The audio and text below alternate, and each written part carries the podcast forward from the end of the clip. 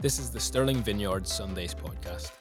We are a church passionate about encountering Jesus and sharing his love with our city. To find out more about who we are, visit our website at stirlingvineyard.co.uk.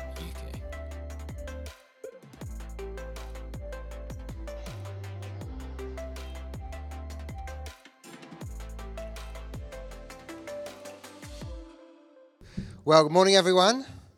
Morning, morning. It's great to see you. It's an absolute delight to be here. It's very emotional, actually, isn't it? Five years. Isn't it amazing? Isn't it amazing what God has done in five years? It's an astonishing thing. Uh, uh, you know, um, well, God has done amazing things, but also you have amazing leaders uh, that makes a big difference. A huge shout out to Hannah and also Ali and Fee. Aren't they amazing? Yeah, they are. Come on, you can like, yeah.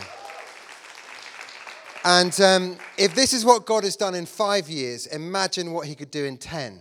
You know, if He was with us and for us and able to do immeasurably more than all we can ask or imagine, which He is, uh, then what could He do in 10 years? And then if He could do that in 10 years, what could He do in 50 years uh, or 100 years? Uh, what would Stirling look like if God was doing extraordinary things like this for the next 50 years, 100 years? It's really, really amazing. And it's a joy to be here, to be part of your uh, fifth birthday celebrations. Uh, I'm looking forward to being invited back for the, you know, sixth, seventh, eighth, or whatever. It's good. It's, it's just great to be here.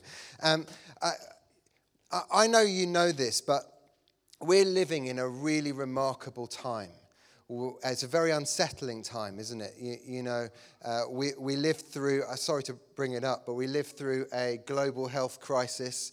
Uh, alongside that, there's an environmental crisis. Then we, we've been experiencing a global economic crisis and a cost of living crisis, and now more recently, a number of crises in foreign affairs and, and so on with the war in Ukraine and then uh, the war in, in Gaza and all these kinds of things. And the, the net effect of those things is uh, very unsettling. It's like the world is being shaken, isn't it? And, and uh, people are feeling very uncertain, which is maybe why, wherever we're going in Scotland, what we're seeing is a remarkable increased openness to the good news of Jesus. I don't know whether you're experiencing that here, I'll find out over lunch, but, but it is amazing the stories that are coming around and, and being told of people just, it's certainly happened in our context, people stepping into church off the street, not knowing why they're there. You know, it's like I feel, uh, we hear this language all the time. I feel compelled to come. You know, we, just this past Sunday night, we had a, um, a girl who is a practicing Muslim come, you know, just she was walking past. She was like, I just had to come in. And then she uh, participated in the whole service. She came forward for ministry at the end. And then she explained, Oh, I'm practicing Muslim. I don't know why I'm here. I'm just here. There's a remarkable openness to the gospel. And so, uh, what I want to speak about this morning really is about the church, because this is a great time to be the church. I don't know whether you know that or believe that, but this is a great time to be the church because people are looking for hope and we have hope. You know, if there's one thing that we do have, that, you know, we, we can say with absolute certainty we have a hope. And so um, I want to start by reading some scripture from Acts chapter 14. If you've got a Bible with you, then feel t- free to produce it. If you've got it in a kind of digital form um, and you're looking at your phone in these next few minutes, I'll believe the best of you. Uh, and um, so, just to explain what's, what's happening here, um, this, this is uh, the Apostle Paul's first missionary journey. And so that Paul and Barnabas, they've been sent off from the church in Antioch. They've kind of gone on this missionary journey from uh, Antioch to Cyprus to Pisidian Antioch to Iconium, and now they're in Lystra. And um, it's been going amazingly well. Lots and lots of people have come to faith. And then it suddenly takes a dark turn, and that's where we're going to pick it up from. So, Acts chapter 14, going to read from verse 19 it says this Then some Jews from Antioch and Iconium, uh, some Jews came from Antioch and Iconium and won the crowd over. They stoned Paul and dragged him outside the city, thinking he was dead. But after the disciples had gathered round him, he got up and went back into the city. The next day, he and Barnabas led, left for Derbe. They preached the gospel in that city and won a large number of disciples. Then they returned to Lystra, Iconium, and Antioch, strengthening the disciples and encouraging them to remain true to the faith. We must go through many hardships to enter the kingdom of God, they said. Paul and Barnabas appointed elders for them in each church and with prayer and fasting committed them to the Lord in whom they'd put their trust. After going through Pisidia, they came into Pamphylia, and when they had preached the word in Perga, they went down to Attalia. From Attalia, they sailed back from Antioch, back to Antioch, where they had been committed to the grace of God for the work that they had now completed. On arriving there, they gathered the church together and reported all that God had done through them and how he had opened a door of faith to the Gentiles. And they stayed there a long time with the disciples. That's God's word to us today. Uh, Taryn and I, we have three children, uh, mostly teenagers. Uh, one of them just uh, 20.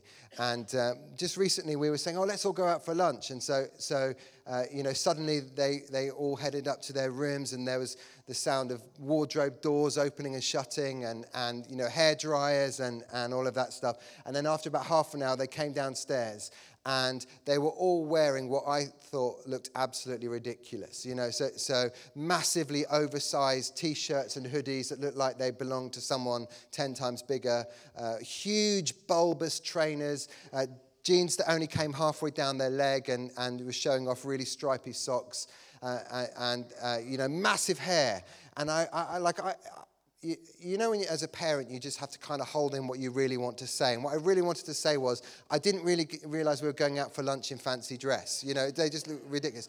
And then they turned to look at me, and I was wearing pretty much what I'm wearing now. And they said, Dad, we can't believe you're going out of the house looking like that. You are so not normal. And it's really hard to know what normal is these days, isn't it? And I want to speak this morning about what a normal church is. I wonder what you think a normal church looks like. What does a normal church look like? Let me just explain what I mean. You know, the first two verses that we read there, verses 19 and 20, would be uh, verses that, that we in the vineyard would be quite comfortable with. So, so here's the Apostle Paul. He it looks like actually, I mean, this may be the moment where the Apostle Paul's raised from the dead. We don't know. But it's certainly he's so unwell, he's been so bruised and battered that he looks like he's dead.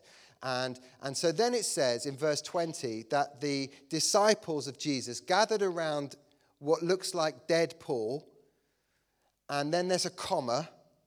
And then it says, and Paul got up and went back into the city. And, and we don't know what they did in that comma, but in the vineyard, we love to try and experiment and try and figure it out, don't we? Like, we love to just lay hands on sick people, broken people, sometimes even dying people, and pray that God would come and pray that his kingdom would break through. And sometimes, do you know what? It does.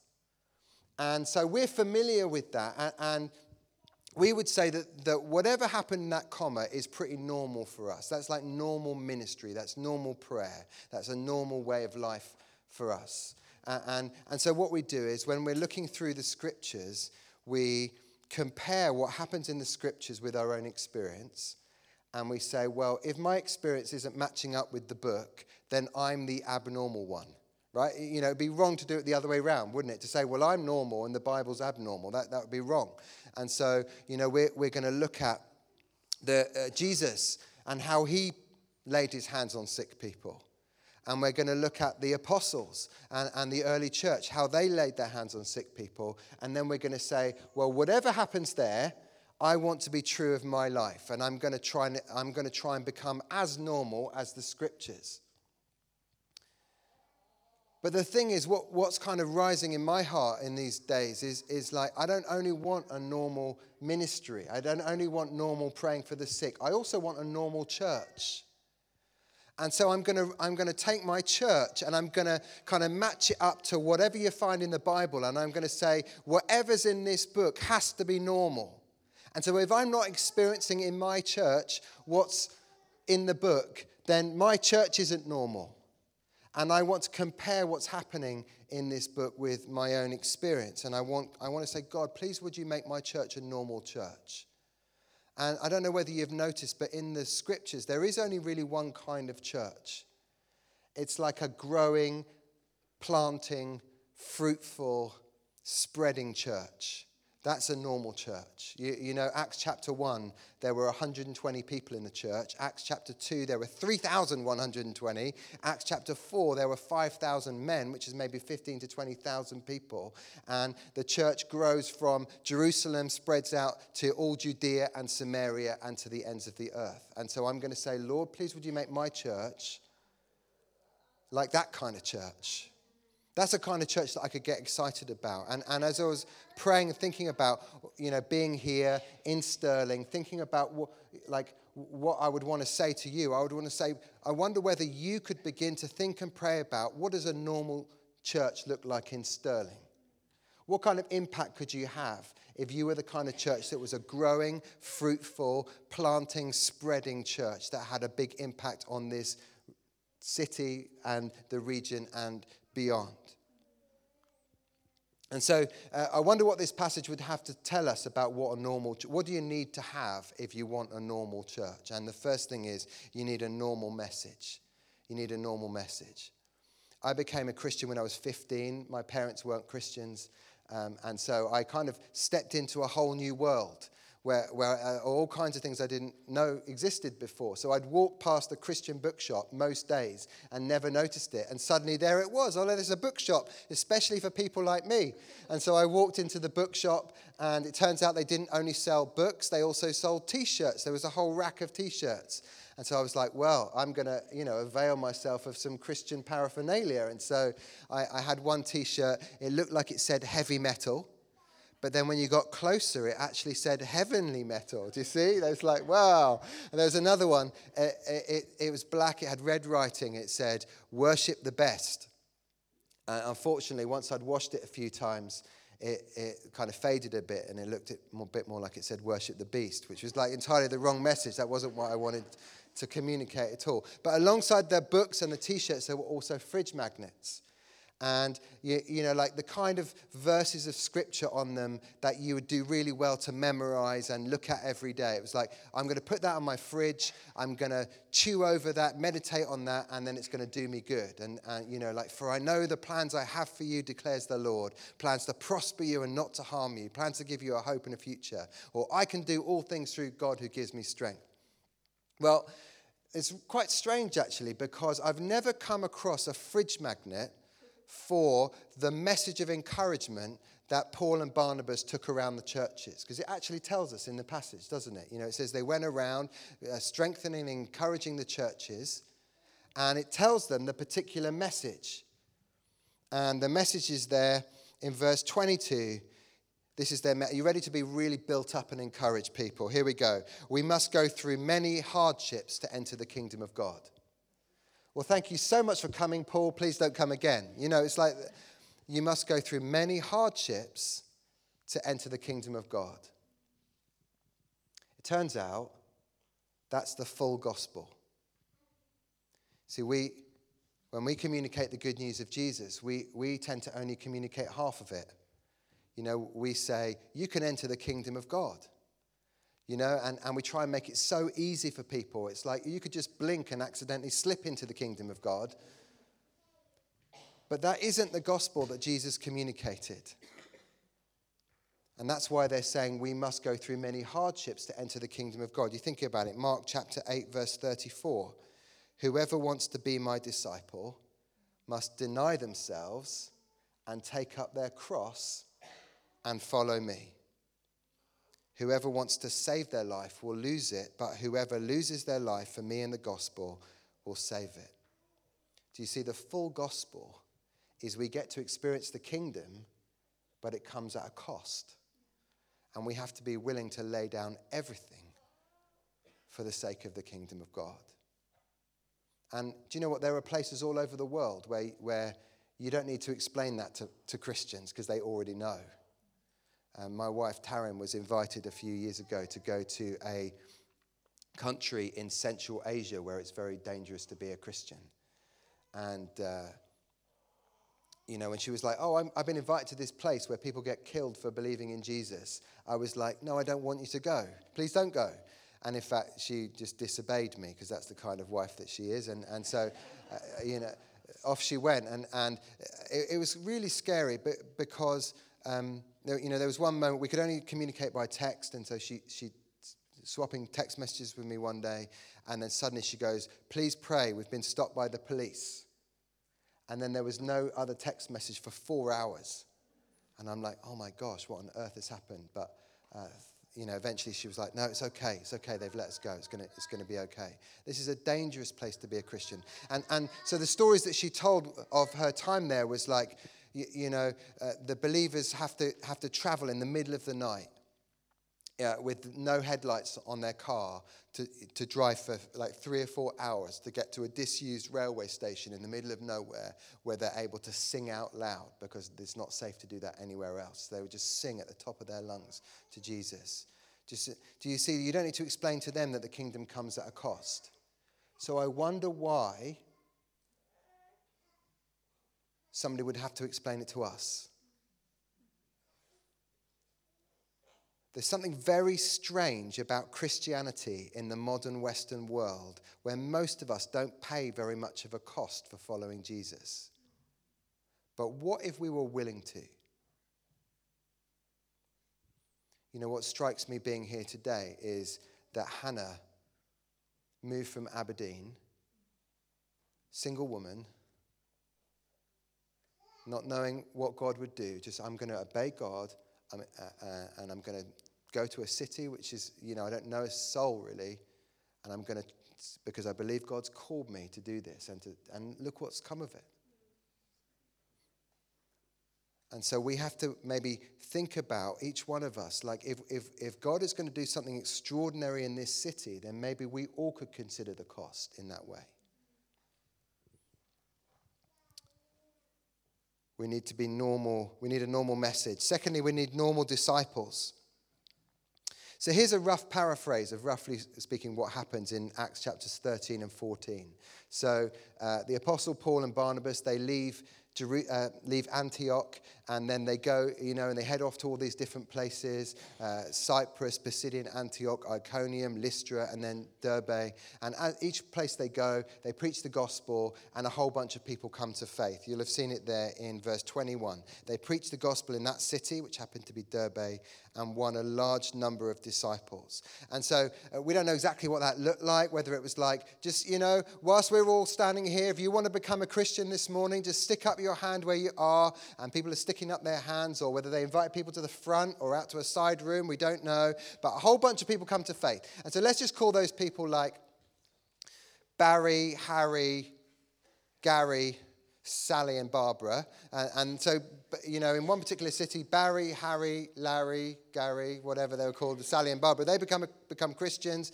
And then Paul and Barnabas are chased out of that city, so they go on to the next place. They lead some people to Jesus. They go on to the next place. They lead some people to Jesus. And, and so it goes on like that. And most scholars think that the entire missionary journey is like nine months.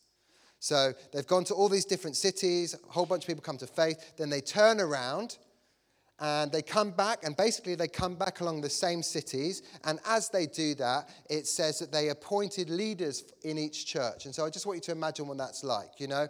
Hi, Barry, Larry, Harry, Gary, Sally, Barbara. So brilliant to see you again. Oh, it's, it's great to see you, Paul. Like, we're hoping that you're going to explain us to uh, explain to us a bit more about what following Jesus is like. And he's like, Yeah, I will do that. I'm not here for very long, but the good news is you're now appointed as the leaders of the church. And they're like, no, no, no, we just became a Christian like two weeks ago. Seems a bit irresponsible, doesn't it? Like, surely there's somebody else. Like Barry, Harry, Larry, Gary, Sally, Barbara. They're like, no, no, no, no. This, uh, um, there must be somebody else. And Paul's like, there is nobody else. You're it. You're God's plan A. You're going to be the leaders of the church. And there are lots of things that you could say about that. But I think one of the things that you could say is that these people are being appointed to leadership, uh, uh, kind of deployed into ministry way before they feel ready. And maybe that's how it works. Maybe that's discipleship in the kingdom. That maybe we often find ourselves in places where we don't feel ready. Maybe you right now are feeling called to something and you're like, but Lord, you know, give it another two years, five years, ten years. I, I like, I'm not ready right now. And the Lord's like, well, it was okay for Barry, Sarah, Sally, Barbara, whatever their names was, and it's okay for you.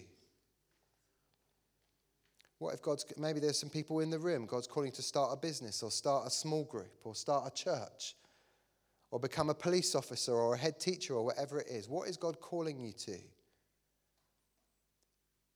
You know, if we're going to be a normal church, then we need some normal disciples, people who are willing, willing to step into the gap.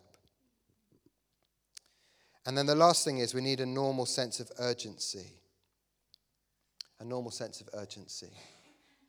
I'd love to just share with you a bit of the story of our church because it kind of like, you're, you're part of it in, in lots of ways. So, so um, as our church started to grow, we started running out of space and we tried lots of different ways to resolve that space issue. We, you know, we tried to get, tried to extend the building that we have, uh, and then it was going to be 1.8 million pounds, and so we couldn't afford to do that. And then we tried to buy a bunch of other buildings, and uh, we, they kept selling the buildings to other people for less money. It was like really, really seriously depressing. And then eventually we just borrowed a building, like a Pentecostal church down the road, and we said. Uh, could we just borrow this building just, just for a few weeks until we figure out what we're going to do next? And we'll have an overflow service. And so we had a 10 o'clock service in one building, an 11 o'clock service down the road. Whoever was preaching in one building just ran down the road and preached at the next one. And uh, on the first Sunday we did that, I happened to be me preaching. And uh, I thought, oh no, I've t- made a terrible mistake. I haven't done any exercise since I left school. And so I, so I arrived, you know, literally uh, uh, ran down the road um, uh, looking like I was going to have a heart attack, you know, like unable to breathe, uh, sweating profusely. And a lady meets me on the door and she says, Welcome to Catalyst Vineyard. Is this your first time? I was like, No, I'm sort of like the pastor.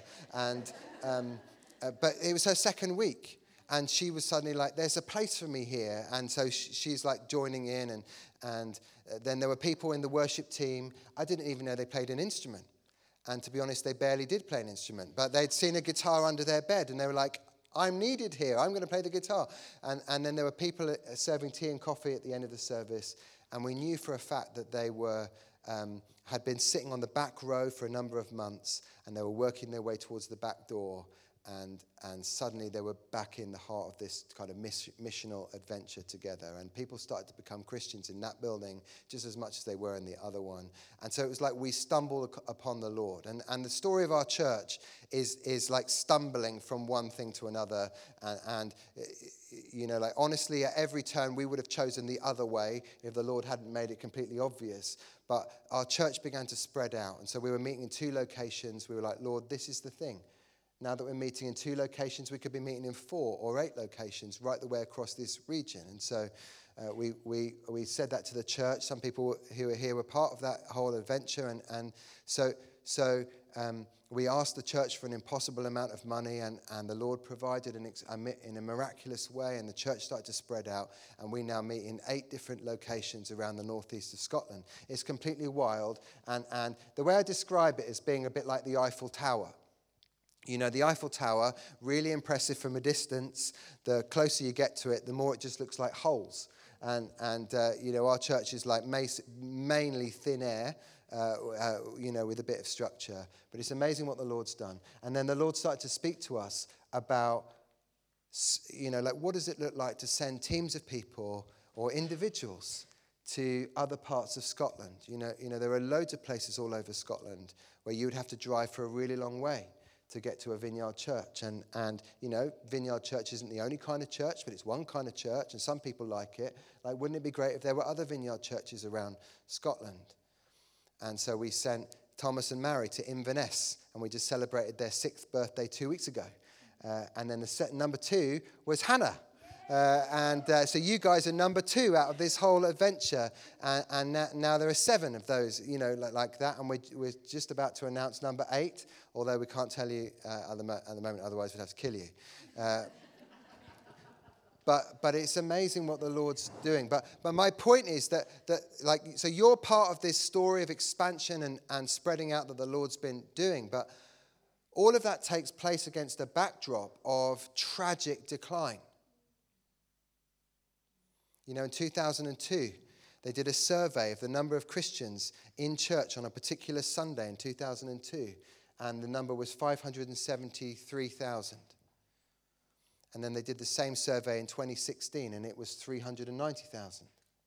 So between 20, 2002 and 2016, a third of the church in Scotland disappeared.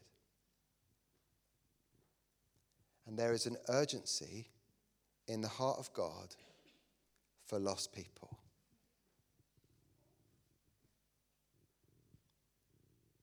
And do you know what? There are lost people in Stirling and in, right the way across central Scotland and beyond.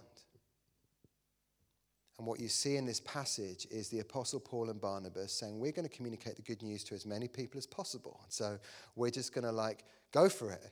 You know, okay, let's go to Cyprus, Pisidian Antioch, Iconium, Lystra, Derbe. Let's just go wherever we can and speak to as many people as possible. Just try and like communicate the good news of Jesus to whoever we possibly can, whoever we can meet on the way. And it's like, what will we do in our day? Paul and Barnabas leave a legacy of churches all over the Mediterranean. What will we do in our day in Scotland? And so on your fifth birthday, can I just say this? Please, will you dream as big as you can? Please, will you dream as big as you can? And please, will you dream not only about Stirling, although there are lots of lost people in Stirling, but please, will you start to think about what does it look like to reach the whole of the, uh, you know, central Scotland and, and, and to plant churches in other parts of Scotland uh, and then, I mean, I suppose what you could do then is say, well, to be honest, there are desolate cities all over Europe. And so, you know, like just dream as big as you want. But what is it that the Lord wants to do and how does He want to use us? These guys live with a normal sense of urgency. And so maybe the Lord needs to do something in our hearts so that we would feel that too. Why don't we stand?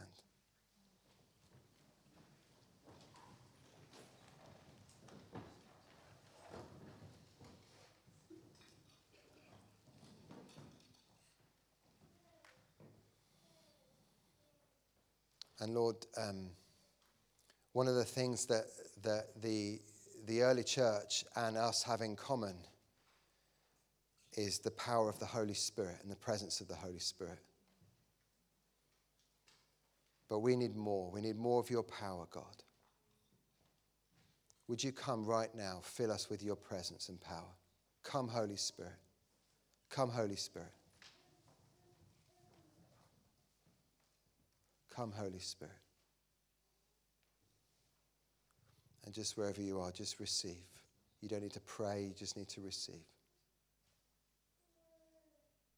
We're just going to wait.